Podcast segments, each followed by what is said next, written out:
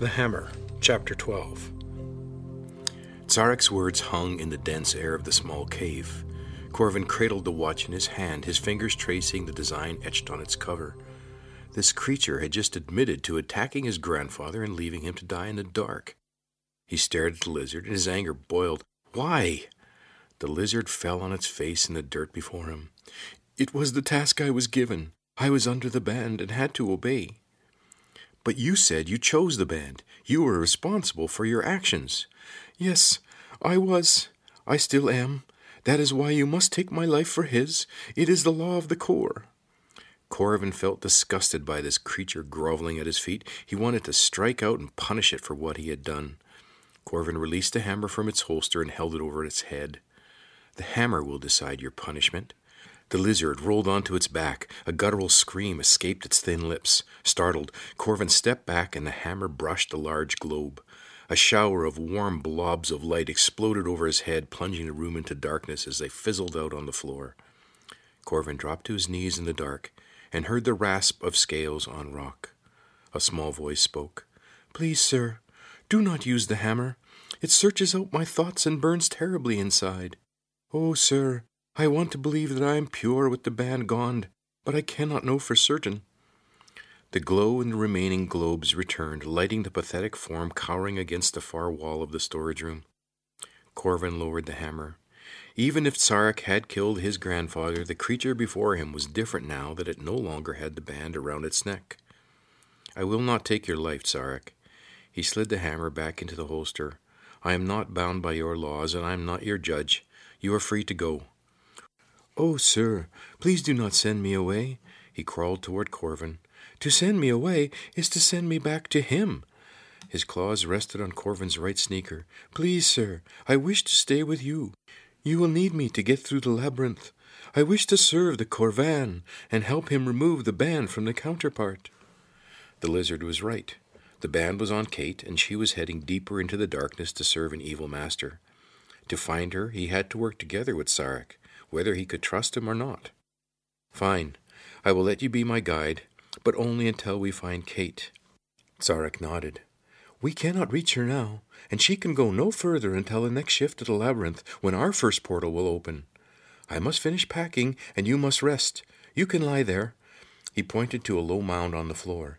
It is my special resting place. Corvin dragged the pack over and sat down. The weariness of the long day and night settled in as he leaned back against his pack.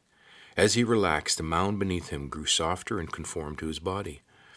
Tsarek watched him with keen interest. There is a long journey ahead of us, and I will wake you in time to repack your things. The first opening is unusually large, but the others may be too tight for all your belongings. Corvin watched as Tsarek turned and picked through the alcoves cut into the walls. Each hole contained something from the world above a battered transistor radio with a piece of barbed wire stuck in the broken antenna, a carefully polished bent fork perched on a rock like a thin metal bird, a rusty adjustable wrench with only one jaw, and a scruffy baseball with Corvin's early attempts at a signature scrawled across it. The lizard was a tidy version of a pack rat. Tsarek appeared to ignore Corvin, but he saw the lizard's eyes flicker in his direction from time to time. Was he waiting for him to fall asleep? His grandfather had warned him not to trust anyone. He sat up and forced his eyes to stay open. He had to find out more about this creature. Tsarek, the lizard jumped. Oh, you must sleep, sir.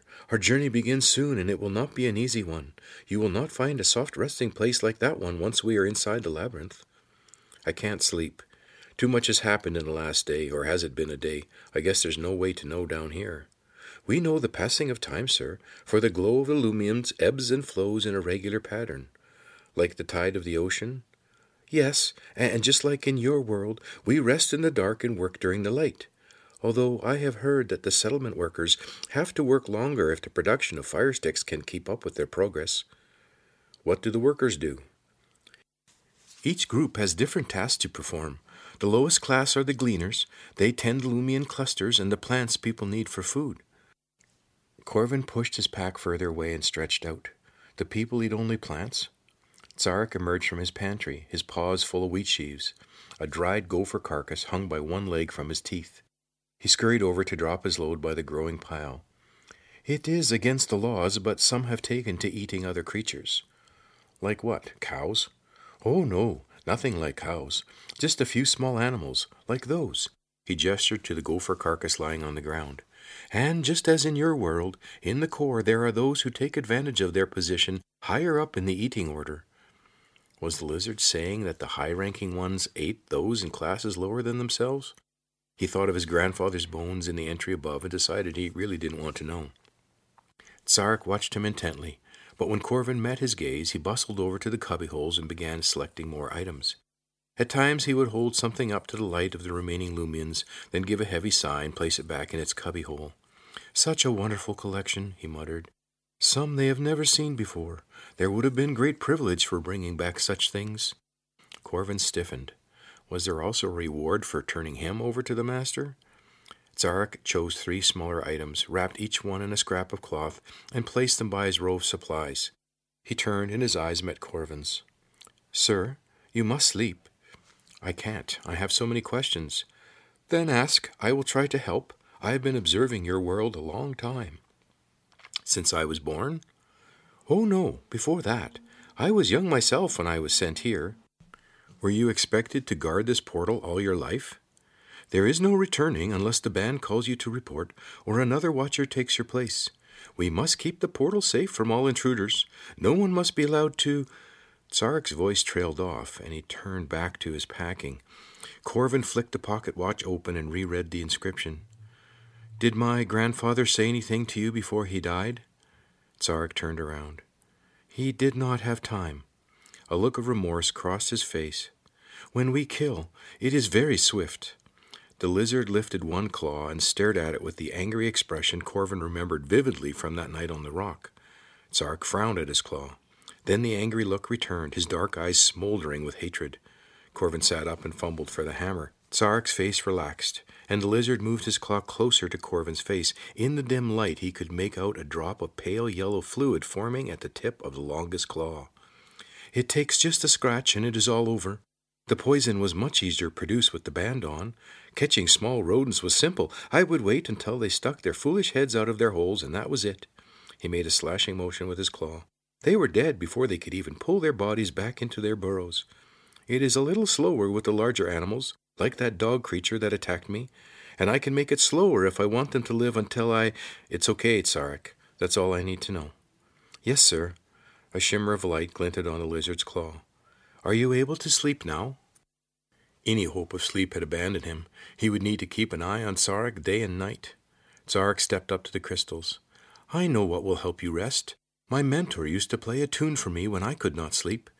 I'm not sure I can remember it after all this time, but I will try. As Tsarek ran his claws over the angular rocks, soft music swirled about the cavern. It surrounded him like a warm blanket, like his mother's song. Corvin leaned against the pack and closed his eyes. Faint images of small lizards danced in his mind, their claws clicking on the rocks. He forced his eyes open to watch Tsarek's poisonous claws caressing the crystals. His eyes grew heavy, but before they closed, he caught sight of a line of pale yellow venom dripping down the luminescent surface of the largest crystal. A sense of imminent danger yanked Corvin from a deep sleep. A shadow fell across his eyelids. Something sharp brushed his cheek. He rolled to one side. Pain shot up his elbow and his arm went numb. The lizard had scratched him with his poisonous claw. Tsarek stood beside him. I am sorry to startle you, Kalian, sir, but it is time for us to go. Corvin moved his arm. The numbness started to go away, although his elbow ached fiercely. He must have hit his funny bone on a rock. A faint tremor ran through the cavern walls. Sir, the first portal is about to open. I let you sleep too long. We will need to sort through your pack between the next chambers of the labyrinth. Corvin sat up and rubbed his sore elbow. While you slept, I added a few of my belongings to your pack. I did not have room in mine. The lizard gestured over his shoulder to a small bundle tied to the end of some sticks.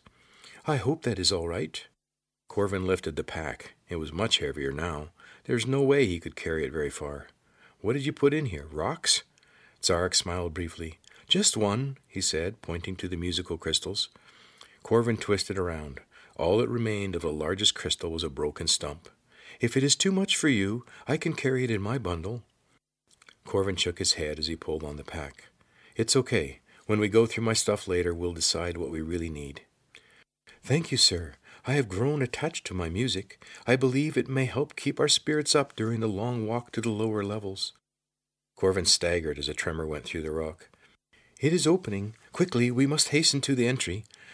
Tsarek tugged on Corvin's sleeve. I'm not sure how long we will have to get through. The lizard hurried from the room, Corvin stumbling along at his heels. The passage was pitch black, and Tsarek was quickly lost to sight. I can't see anything. Where are you? Right in front of you, sir. No time to stop. Follow my voice. The entry is not far, but watch the stones on the floor. Watch? In complete darkness? Maybe the lizard could see in the dark, but Corvin couldn't. The lizard shouted a word that Corvin didn't understand. Sir, there is a big rock in the middle of the path. Be careful.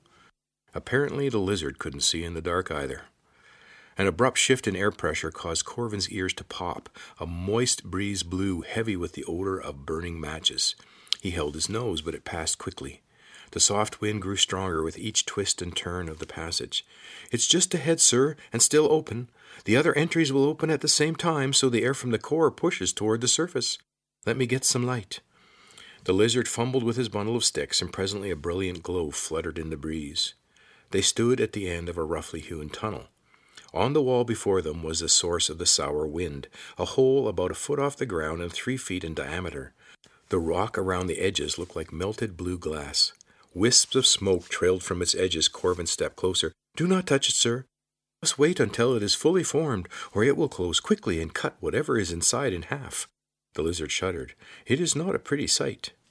Will Kate know not to touch them? She will be moving forward, sir, as the black band calls her on. The next portal in the next cavern of the labyrinth will be formed by the time she gets there. See, this one is ready. Corvin noticed that the blue glass had turned to a creamy tan color and the smoke was gone. The lizard leapt up through the hole, his head popped back through. You can touch the side now.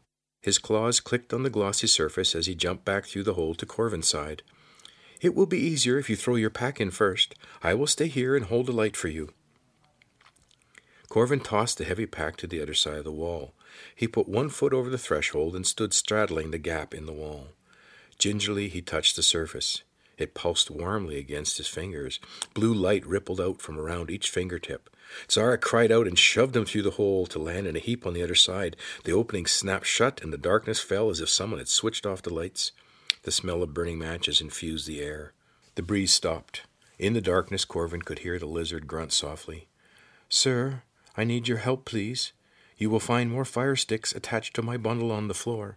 The one in my claws is no longer useful. Fumbling around the floor, Corvin located the sticks, untied them, and exposed the capped end on one.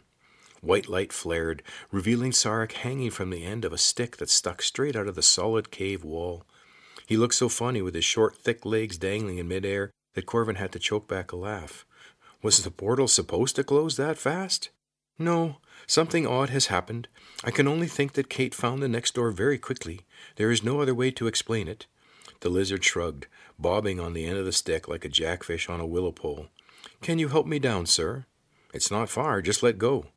I would, sir, but when I get frightened, my claws lock up on me.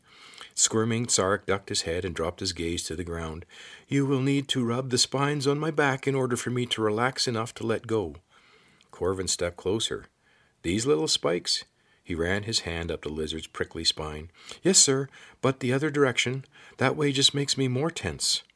Corvin ran his hand downward as if petting a cat. Ah, that is much better. Corvin dropped from the pole, and the stick twanged in the still air. Muttering a stiff, Thank you, sir, the lizard scurried over to his belongings and tied the sticks and the bundle back together. I think we'd best get ready to find the next entry. You said it will be close by? Not any more. The portals move each time they open and close. That is why we need the hammer to guide us from here. It will be many hours until the next shifting. Let us find a comfortable spot to sort through your belongings. Corvin hoisted his pack and grabbed the stick in the wall. I suppose we should break this off in case we need it later. As he tugged on it, Tsarek's shouts filled the cavern. The stick shuddered in Corvin's hand, and a dull boom thumped through the walls of the tunnel. Oh my, so fortunate it did not break on this side. To break a fire stick is to release all of its energy at once. Very dangerous, sir. It is fortunate that the core shield is unbreakable.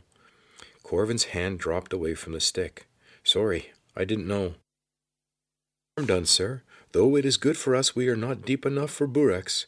A vibration like that in their area would have them eating us before we could say torpitrolig. What? Corvin didn't recall the lizard mentioning strange man eating creatures lurking down here.